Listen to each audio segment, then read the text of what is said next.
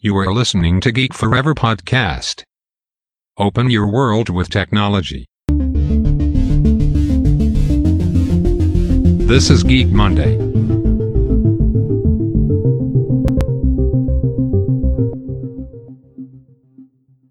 สวัสดีครับ ผมดนทลาดนจากดอดนบล็อกนะครับ และนี่คือรายการ Geek Monday ครับ รายการที่จะนำท่านไปพบกับเทคโนโลยีใหม่ๆนะครับ เทคโนโลยีล้ำล่าสุดที่ผมจะมายกตัวอย่างให้ฟังกันนะครับ จากบริษัทยักษ์ใหญ่นะครับ ที่นำเอาเทคโนโลยีใหม่ๆนะครับ ไม่ว่าจะเป็นเรื่องของ AI Machine Learning Big Data หรือว่าเทคโนโลยีอื่นๆนะครับ เข้ามาใช้เพื่อปรับปรุงธุรกิจนะครับ ให้มีประสิทธิภาพมากยิ่งขึ้นนะครับ อย่างที่ผมได้เคยกล่าวไว้ใน EP ก่อนหน้านี้นะครับ ซึ่งจะมีการยกตัวอย่างในหลาย ๆ ธุรกิจนะครับ ไม่ว่าจะเป็นธุรกิจ retail ธุรกิจด้านอีคอมเมิร์ซ หรือว่าธุรกิจด้านเครื่องยนต์ เครื่องกล ซึ่งโรงงานต่างๆเนี่ยก็มีนะครับใช้นำเอาเทคโนโลยีเนี่ยโดยเฉพาะเทคโนโลยี IoT เนี่ยมาใช้ในการปรับปรุงประสิทธิภาพการทำงานของธุรกิจของพวกเขานะครับสำหรับรายการ Geek Monday นะครับจะมีการอัปเดตกันทุกวันจันทร์นะครับเราจะมาพบกันทุกวันจันทร์เหมือนเดิมนะครับทางช่องพอดแคสต์ของผมนะครับ Geek Forever Podcast นะครับถ้าใครฟังอยู่ก็ฝาก Follow ฝากกด Subscribe กันด้วยนะครับตอนนี้ก็มีในหลาย ๆ แพลตฟอร์มนะครับตอนนี้แพลตฟอร์มหลักก็คือตัว Podbean อ่า Apple Podcast Google Podcast Spotify รวมถึง YouTube นะครับที่จะมีการอัปโหลดคลิปไปให้ในทุกคลิปอยู่แล้วนะครับถ้าอย่างไงก็ฝากกด Follow ฝากกด Subscribe กันด้วยนะครับสำหรับหัวข้อที่มาพูดในวันนี้นะครับเป็นเรื่องราวของบริษัทเชนกาแฟ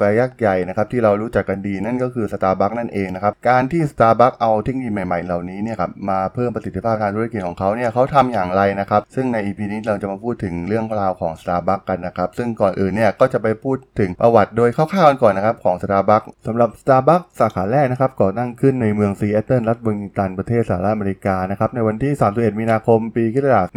1971 นะครับ โดย 3 ผู้ก่อตั้งที่ได้รู้จักกันในสมัยเรียนที่มหาวิทยาลัยซานฟรานซิสโกนั่นก็คือเจอร์รี่บัลด์วินนะครับ ซึ่งตอนนั้นเนี่ยเขาเป็นอาจารย์สอนภาษาอังกฤษนะครับ ส่วนคนที่ 2 ก็คือเซฟซีเกิลนะครับ เป็นอาจารย์สอนด้านประวัติศาสตร์นะครับ แล้วก็กอร์ดอนโบว์เกอร์นะครับ เป็นนักเขียน โดยพวกเขาเนี่ยมีแรงบันดาลใจที่จะขายเมล็ดกาแฟคุณภาพสูงนะครับ ซึ่งตอนนั้นเนี่ยเขาได้อุปกรณ์คั่วกาแฟมาจากอัลเฟรดพีทนะครับ หลังจากที่ได้สอนพวกเขาเกี่ยวกับการคั่วเมล็ดกาแฟนะครับโดยชื่อที่ชื่อว่า Starbucks เนี่ยาทางผู้ก่อตั้งทั้ง3เนี่ยได้ดำชื่อมาจากหนังสือที่ชื่อว่า Moby Dick นะครับ ซึ่งหลังจากที่ทำการคิดค้นมาหลายชื่อนะครับ ไม่ว่าจะเป็น Cargo House พีขวดนะครับ ซึ่งสุดท้ายเนี่ยทั้ง 3 ก็ตกลงที่จะใช้ชื่อว่า Starbucks นะครับ แล้วก็ที่สำคัญก็คือในหนังสือ Moby Dick เนี่ยไม่ได้มีบทเด่นสำหรับ Starbucks นะครับ ซึ่งชื่อนี้เนี่ยฟังดูตรงความต้องการของพวกเขาทั้ง 3 คนนะครับ โดยในช่วงแรกของการก่อตั้งเนี่ยทางบริษัทได้จำหน่ายเพียงแค่มเมล็ดกาแฟคั่วเท่านั้นนะครับยังไม่ได้มีการจำหน่ายกาแฟสำเร็จรูปแต่อย่างใดนะครับซึ่ง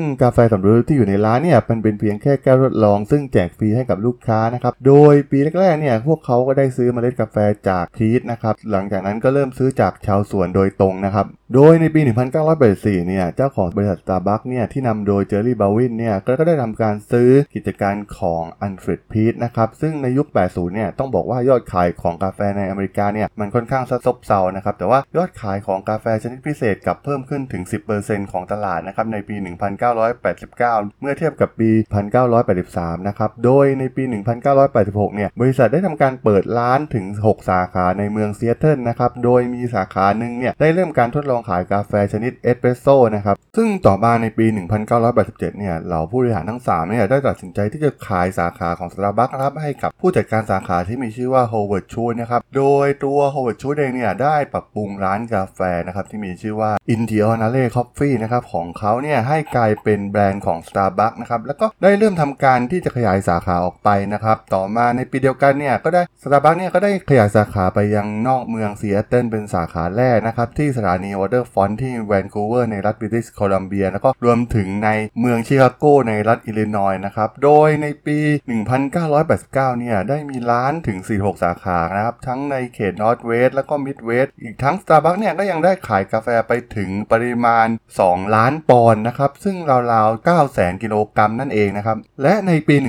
1992 นะครับ ในขณะที่ร้านมีสาขาขยายไปถึง 140 สาขานะครับ แล้วก็สามารถทำรายได้กว่า 73.5 5 ล้านเหรียญนะครับ ตอนนั้น Starbucks ก็ทำการเริ่มเสนอขายหุ้นให้แก่ประชาชนทั่วไปเป็นครั้งแรกนะครับ โดยตอนนั้นเนี่ยบริษัทมีมูลค่าทางการตลาดอยู่ประมาณ 271 ล้านเหรียญนะครับสำหรับสาขาแรกของ Starbucks ที่ตั้งอยู่นอกอเมริกาเหนือนะครับตั้งอยู่ที่เมืองโตเกียวประเทศญี่ปุ่นนะครับโดยก่อตั้งในปี 1996 นะครับต่อมา Starbucks เนี่ยได้เข้าไปทำตลาดในสหราชอาณาจักรนะครับในปี 1998 นะครับโดยขยายสาขาไปกว่า 56 สาขานะครับโดยมีการปรับปรุงร้านภายใต้ชื่อ Starbucks ต่อมาในเดือนกันยายนปี 2002 เนี่ย Starbucks ได้เปิดสาขาแรกในลาตินอเมริกานะครับที่เมืองเม็กซิโกซิตี้ซึ่งได้ขยายไปจนมีมากกว่า 500 สาขาในปัจจุบันนะครับโดยยังมีแผนที่จะขยายเพิ่มต่อเนื่องนะครับสำหรับ Starbucks ในประเทศไทยเนี่ยได้ทำการเปิดตัวครั้งแรกในประเทศไทยเมื่อเดือนกรกฎาคมนะครับปี 1998 ที่ห้างเซ็นทรัลชิดลมนะครับโดยมีบริษัทที่ชื่อว่า Coffee Partner จำกัดนะครับเป็นบริษัทร่วมทุนระหว่าง Starbucks Coffee จำกัด แล้วก็เซ็นทรัลพัฒนาเป็นผู้ริเริ่มแนะนำ Starbucks ให้แก่ลูกค้าให้กับชาวไทยนะครับ โดยในปี 2000 นะครับบริษัท Starbucks Coffee เนี่ยได้เข้ามาถือสิทธิ์กิจการทั้งหมดของบริษัท Coffee Partner จำกัดนะครับ อันเป็นผลทำให้ Starbucks ในประเทศไทยเนี่ยดำเนินงานโดยบริษัท Starbucks Coffee ประเทศไทยจำกัดนับจากนั้นมานะครับสำหรับเรื่องราวของ Starbucks กับเรื่องราวของเทคโนโลยีนะครับในปี 2015 ในเดือนตุลาคมเนี่ย Starbucks ได้ทำการจ้างผู้บริหารทางด้านเทคโนโลยีคนแรกนะครับโดยชื่อว่าแกรี่มาตินฟลิกกินเกอร์นะครับโดยเข้ามารับตำแหน่งเพื่อที่ที่จะพัฒนาอ่า Starbucks ให้กับเทคโนโลยีใหม่ๆนะครับให้สามารถนำเอาเทคโนโลยีใหม่ๆเนี่ยมาปรับปรุงสาขารวมถึงวิธีการจัดการต่างๆของ Starbucks ให้มีประสิทธิภาพมากยิ่งขึ้นนะครับซึ่งต้องบอกว่าในปัจจุบันเนี่ย Starbucks เนี่ยไม่ได้เพียงอ่าดูแลด้านคุณภาพของเมล็ดกาแฟรวมถึงรสชาติรวมถึงบรรยากาศของร้านเพียงอย่างเดียวเหมือนเมื่อก่อนนะครับตอนนี้เนี่ยพวกเขาเนี่ยยังมีข้อมูลจำนวนมากที่สามารถนำมาใช้ประโยชน์ได้หลายวิธีนะครับเพื่อทำการปรับปรุงประสบการณ์ต่างๆ ของลูกค้าและรวมถึงธุรกิจของพวกเขานะครับ ซึ่งมูลค่าการทำธุรกรรมเนี่ย ของ Starbucks เนี่ยมีประมาณ 90 ล้านครั้งต่อสัปดาห์นะครับในร้านค้ากว่า 25,000 แห่งทั่วโลกนะครับซึ่งตรงนี้ต้องบอกว่ามันเป็นข้อมูล Big Data ที่มีขนาดใหญ่มหาศาลมากๆนะครับโดย Starbucks เนี่ยได้เริ่มนำเอา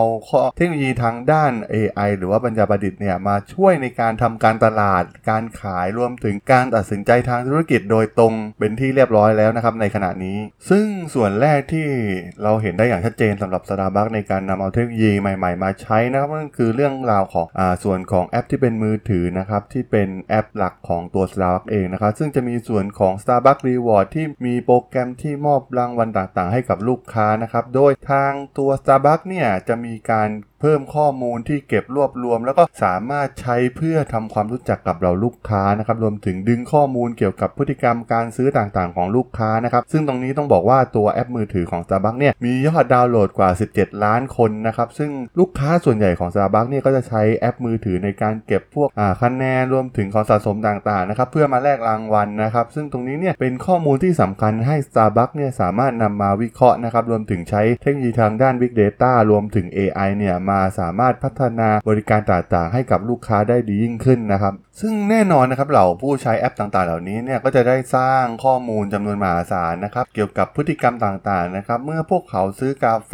นะครับรวมถึงผลิตภัณฑ์ต่างๆ ที่อยู่ภายในร้านนะครับ ซึ่งข้อมูลเหล่านี้เนี่ยสามารถนำไปใช้ร่วมกับข้อมูลอื่นๆนะครับทั้งข้อมูลด้านสภาพอากาศ ข้อมูลของวันหยุดข้อมูลของโปรโมชั่นต่างๆนะครับรวมถึงข้อมูล behavior ของลูกค้าเองนะครับเพื่อแบ่งแยกโปรโมชั่นรวมถึงโปรแกรมรางวัลต่างๆ ให้กับลูกค้าได้อย่างเหมาะสมมากยิ่งขึ้นนะครับซึ่งตรงนี้เนี่ย Starbucks ได้ลงทุนเป็นจำนวนเงินมหาศาลนะครับในการสร้างแอปเหล่านี้นะครับเพื่อทำการเก็บข้อมูลรวมถึงวิเคราะห์ข้อมูล ร่วมกับส่วนต่างๆ เพื่อให้มีประสิทธิภาพสูงสุดในการบริการให้กับลูกค้านั่นเองครับสำหรับส่วนที่2นะครับในการนำเอาเทคโนโลยีเนี่ยมาปรับประสบการณ์ของ Starbucks เนี่ยให้เป็นแบบส่วนตัวกับลูกค้าแต่ละราย ได้อย่างมีประสิทธิภาพมากยิ่งขึ้นนะครับซึ่งแน่นอนนะครับเหล่า Starbucks โปรแกรม Starbucks Reward ต่างๆ รวมถึงแอปในมือถือเนี่ยได้มีการอนุญาตให้ Starbucks เนี่ยรวบรวมข้อมูลจำนวนมากนะครับเกี่ยวกับพฤติกรรมการซื้อกาแฟของลูกค้านะครับจากเครื่องดื่มที่พวกเขาต้องการจนถึงช่วงเวลาของวันที่พวกเขามักจะสั่งนะครับซึ่งข้อมูลเหล่านี้เนี่ยเป็นข้อมูลที่ที่ทาง Starbucks เนี่ยสามารถนำไปวิเคราะห์ต่อได้นะครับแม้ว่าลูกค้าเนี่ยจะไปเข้าไปที่ร้านใหม่ๆนะครับที่ไม่ใช่ร้านประจำของพวกเขานะครับแน่นอนนะครับที่เราที่หน้าจุดขายของร้านเนี่ยก็สามารถระบุลูกค้าได้ผ่านสมาร์ทโฟนของพวกเขานะครับว่าพวกเขาชอบอะไรพวกเขาชอบสั่งแบบไหนรสชาติเป็นยังไงนะครับ ซึ่งนอกจากนี้นะครับรวมถึงการตั้งค่าการสั่งซื้อเนี่ยจะแนะนำตัวผลิตภัณฑ์ใหม่ๆนะครับที่ลูกค้าอาจจะสนใจนะครับ ซึ่งตรงนี้เนี่ยตัว Starbucks เนี่ยได้ทำการทดลองนะครับโดยใช้เทคโนโลยี AI นะครับเข้ามาช่วยโดยเลือกโปรแกรมดังกล่าวว่า Digital File View นะครับซึ่งเป็นโปรแกรมที่ Starbucks เนี่ยจะใช้เทคโนโลยี AI นะครับในการวิเคราะห์ตัวข้อมูลจากลูกค้านะครับโดยคำนึงถึงปัจจัยต่างๆนะครับเช่น ประวัติการสั่งซื้อสภาพอากาศ หรือว่าเป็นวันหยุดวันทำงาน หรือว่าเป็นวันเกิดของลูกค้า แล้วก็ทำการแนะนำเครื่องดื่มรวมถึงอาหารให้กับลูกค้านะครับแน่นอนนะครับเทคโนโลยีนี้เนี่ยจะแนะนำวิธีการใหม่ๆสำหรับลูกค้าในการสั่งซื้อ Starbucks นะครับซึ่งแน่นอนนะครับว่าการวิเคราะห์แบบเรียลไทม์แบบนี้นะครับจะมีการทำให้มีความดึงดูดลูกค้าอย่างลึกซึ้งนะครับสร้างแรงผลักดันให้ลูกค้าเนี่ยทำการเกิดการใช้จ่ายต่อสมาชิกที่มีมูลค่าที่สูงขึ้นกว่าเดิมนะครับทำให้รายได้ของ Starbucks เนี่ยมีเพิ่มมากขึ้นนะครับโดยใช้เทคโนโลยีเหล่านี้นะครับ และ สตาร์บัคก็ทำการผลักดันนะครับให้ลูกค้ามาใช้ระบบพวกนี้มากยิ่งขึ้นนะครับโดยเฉพาะการโฟกัสไปที่แอปของมือถือของ Starbucks นะครับเพราะว่า Starbucks เนี่ยจะได้ทำการเก็บข้อมูลรวมถึงมาวิเคราะห์ได้แบบเรียลไทม์นะครับซึ่งตอนนี้ต้องบอกว่าในประเทศสหรัฐอเมริกาเนี่ยการชำระเงินผ่านมือถือเนี่ยเพิ่มขึ้นเป็น 30%ของจำนวนธุรกรรมทั้งหมดแล้วนะครับซึ่งการนำเอาข้อมูลพฤติกรรมต่างๆเหล่านี้นะครับรวมถึงข้อมูลอื่นๆ ที่เป็นสภาพแวดล้อมเนี่ยมาวิเคราะห์เนี่ยก็จะทำให้อ่อการซื้อคาเฟ่ของลูกค้าเนี่ยเกิดขึ้นได้ง่ายขึ้นนะครับรวมถึงมีการเพิ่มรายการอาหารอื่น ๆ ที่ลูกค้าเนี่ยไม่เคยคิดมาก่อนตอนที่จะเข้ามาที่ร้านนะครับซึ่งทำให้ยอดขายของตาบักเนี่ยมีมูลค่าเพิ่มสูงขึ้นต่อการชำระเงินของลูกค้าแต่ละรายนะครับ สำหรับส่วนที่ 3 นะครับในการที่ตลาบักเนี่ยนำเทคโนโลยีมาใช้ก็คือในเรื่องของการสร้าง target ในการทำ marketing ไปยังเป้าหมายของลูกค้าแต่ละคนนะครับ ซึ่งแน่นอนนะครับ การแนะนำผลิตภัณฑ์ใหม่ๆเนี่ยเหล่านี้เนี่ยก็ยังช่วยให้บริษัทเนี่ยได้สามารถส่งข้อเสนอดีลพิเศษนะครับแล้วก็ส่วนลดพิเศษเนี่ยให้กับลูกค้าได้นะครับ ซึ่งแน่นอนนะครับลูกค้าบางรายเนี่ยอาจจะไม่ได้เข้ามาที่ร้านเป็นเวลานานแล้วนะครับแต่ว่าพวกเขาก็ยังมีแอปรวมถึงมีอีเมลข้อมูลอะไรพวกนี้อยู่นะครับซึ่งส่วนลดต่างๆ เหล่านี้ที่ส่งไปเนี่ยก็จะดึงดูดให้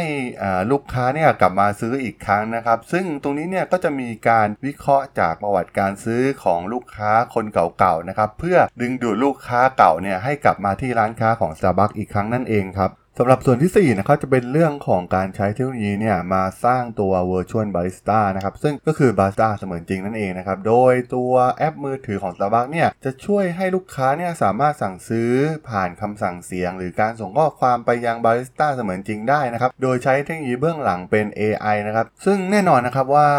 รูปแบบการสั่งซื้อของลูกค้าแต่ละคนเนี่ยก็จะมีรูปแบบที่แตกต่างกันมากมายนะครับในการสั่งซื้อ ซึ่งการใช้เทคโนโลยีอย่างตัว AI หรือว่าปัญญาประดิษฐ์เนี่ยมาช่วยเหลือในการสร้างตัว Virtual Barista เนี่ยก็จะทำให้สามารถที่จะโต้ตอบกับลูกค้าได้แบบเสมือนจริงนะครับ ซึ่งตรงนี้เนี่ย Starbucks ได้ลงทุนเป็นมหาศาลนะครับในการสร้างตัว Virtual Barista ขึ้นมานะครับเพื่อให้สามารถสร้างประสบการณ์ของลูกค้าที่ราบรื่นที่สุดนะครับในการสั่งซื้อสินค้าของ Starbucks นั่นเองนะครับสำหรับส่วนที่5นะครับก็คือ Starbucks เนี่ยจะทำเอาเทคโนโลยีเนี่ยมาช่วยในการตั้งสาขาที่จะเกิดขึ้นใหม่นะครับแน่นอนนะครับเรื่องของทำเลเนี่ยเป็นสิ่งสำคัญนะครับในการประสบความสำเร็จในธุรกิจค้าปลีกโดยเฉพาะใน Starbucks เนี่ยซึ่งการวางแผนตลาดโดยไม่พึ่งพาข้อมูลเนี่ยก็จะทำให้มีปัญหาได้นะครับ ซึ่งพวกเขาเนี่ยได้ใช้การตรวจสอบข้อมูลผ่านเทคโนโลยีของ Atlas นะครับซึ่งเป็นเครื่องมือในการทำแผนที่ทางธุรกิจที่พัฒนาโดยบริษัท ESRI นะครับโดยเครื่องมือดังกล่าวเนี่ยจะมีการประเมินจำนวน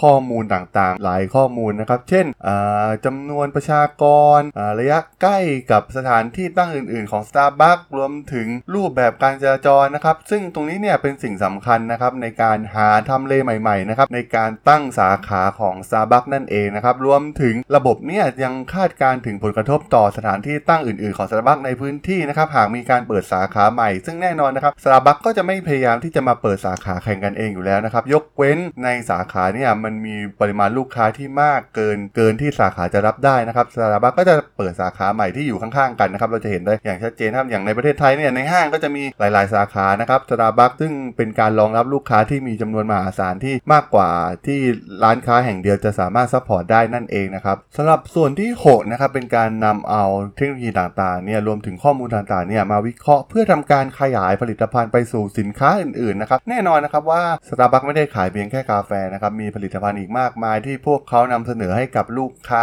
นะครับแน่นอนนะครับว่าข้อมูลอ่าเหล่านี้เนี่ยมาจากพฤติกรรมของลูกค้านั่นเองนะครับมันเป็นการรวบรวมข้อมูลที่ได้จากร้านค้า ไม่ว่าจะเป็นเกี่ยวกับวิธีที่ลูกค้าสั่งเครื่องดื่มรวมถึงข้อมูลต่างๆ ที่มาจากการบริโภคในผลิตภัณฑ์อื่น ๆ ของลูกค้านะครับ ซึ่งแน่นอนนะครับว่าอ่าสตาร์บัคเนี่ยก็มีตั้งแต่กาแฟรูปแบบต่างๆ ขนมเค้กรวมถึงออุปกรณ์ของชำร่วยต่างๆนะครับที่ใน shop Starbucks เนี่ยเราจะเห็นได้ว่ามีทั้งแก้วมีทั้งถ้วยหลายๆอย่างนะครับที่สตาร์บัคนำมาขายที่นอกจากกาแฟที่ชงสำเร็จเพียงอย่างเดียวนะครับ ซึ่งแน่นอนนะครับว่าข้อมูลต่างๆเหล่านี้เนี่ยเป็นสิ่งสำคัญนะครับในการขยายธุรกิจของ Starbucks ไปยังผลิตภัณฑ์อื่นๆ โดยใช้เทคโนโลยีดัง AI หรือว่า Big Data เนี่ยมาวิเคราะห์ เพื่อสามารถขยายไปที่ผลิตภัณฑ์ที่ลูกค้าต้องการจริง ๆ นะครับ รวมถึงไม่ไม่มีความเสี่ยงที่จะเกิดขึ้นกับตัว Starbucks เองนะครับในการที่จะขยายตลาดไปที่ผลิตภัณฑ์อื่นๆ เพราะว่าผลิตภัณฑ์ที่ Starbucks นำเข้ามาเนี่ยก็จะเป็นผลิตภัณฑ์ที่เกี่ยวข้องนะครับกับรูปแบบของร้านกาแฟ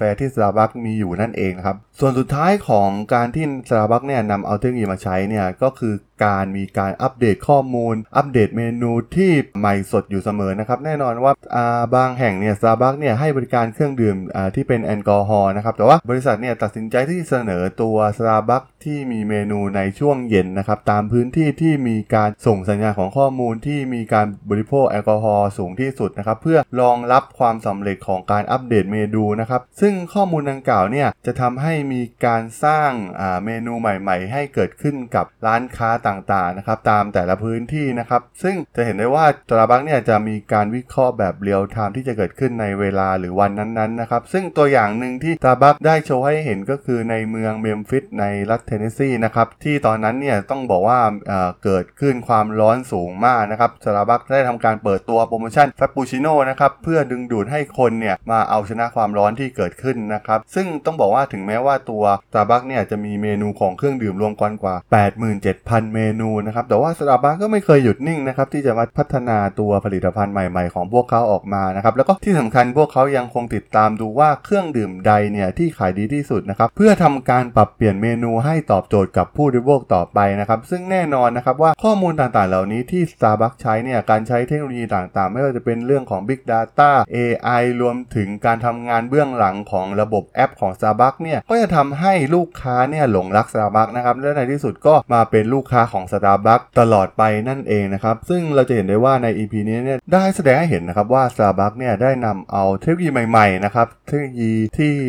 มีใหม่ล่าสุดเนี่ยมาใช้นะครับไม่ว่าจะเป็นเรื่องของ Big Data นะครับเรื่องของ AI นะครับเพื่อเพิ่มประสิทธิภาพของการทำงานให้กับ Starbucks นะครับเพื่อเพิ่มประสิทธิภาพให้กับลูกค้า ให้ประสบการณ์ที่ดีกับลูกค้าที่ดีที่สุดนะครับโดยใช้ข้อมูลเหล่านี้เนี่ยมาวิเคราะห์นะครับซึ่งเราเห็นได้ว่าหลังจากที่ Starbucks ได้ทำการทดลองใช้มานะครับ ก็พบว่าทุกๆอย่างนะครับมันมีประสิทธิภาพดีขึ้นนะครับย่างที่เห็นที่ผมได้กล่าวไปในหัวข้อเรื่องนี้นะครับก็คือการที่ Starbucks เนี่ยนำเอาเทคโนโลยีใหม่ๆเนี่ยมาบูสต์ตัว performance ของอร้านค้า Starbucks เองนะครับซึ่งต้องบอกว่าเป็นเรื่องที่น่าสนใจมากนะครับในธุรกิจค้าปลีกอย่างธุรกิจค้าปลีกที่เป็นร้านกาแฟนะครับที่นำเอาเทคโนโลยีใหม่ๆ เหล่านี้เนี่ยมาใช้นะครับสำหรับใน EP นี้นะครับในเรื่องราวของ Starbucks เนี่ยผมก็จะขอจบไว้เพียงเท่านี้นะครับ ถ้ายังไงก็ฝากติดตามกันด้วยนะครับ Geek Forever Podcast นะครับ ตอนนี้ก็ยังมีในแพลตฟอร์มหลักๆ เหมือนเดิมนะครับ ก็คือตัว Podbean Apple Podcast Google Podcast Spotify รวมถึงคลิปต่างๆนะครับ ที่เราจะทำการอัปเดตลง YouTube ให้ในทุกคลิปอยู่แล้วนะครับสำหรับรายการ Geek Monday นะครับ ก็เรามาเจอกันทุกวันจันทร์นะครับเหมือนเดิมนะครับสำหรับใน EP นี้ก็ต้องขอลาไปก่อนนะครับ พบกันใหม่วันจันทร์หน้านะครับในรายการ Geek Monday สวัสดีครับผม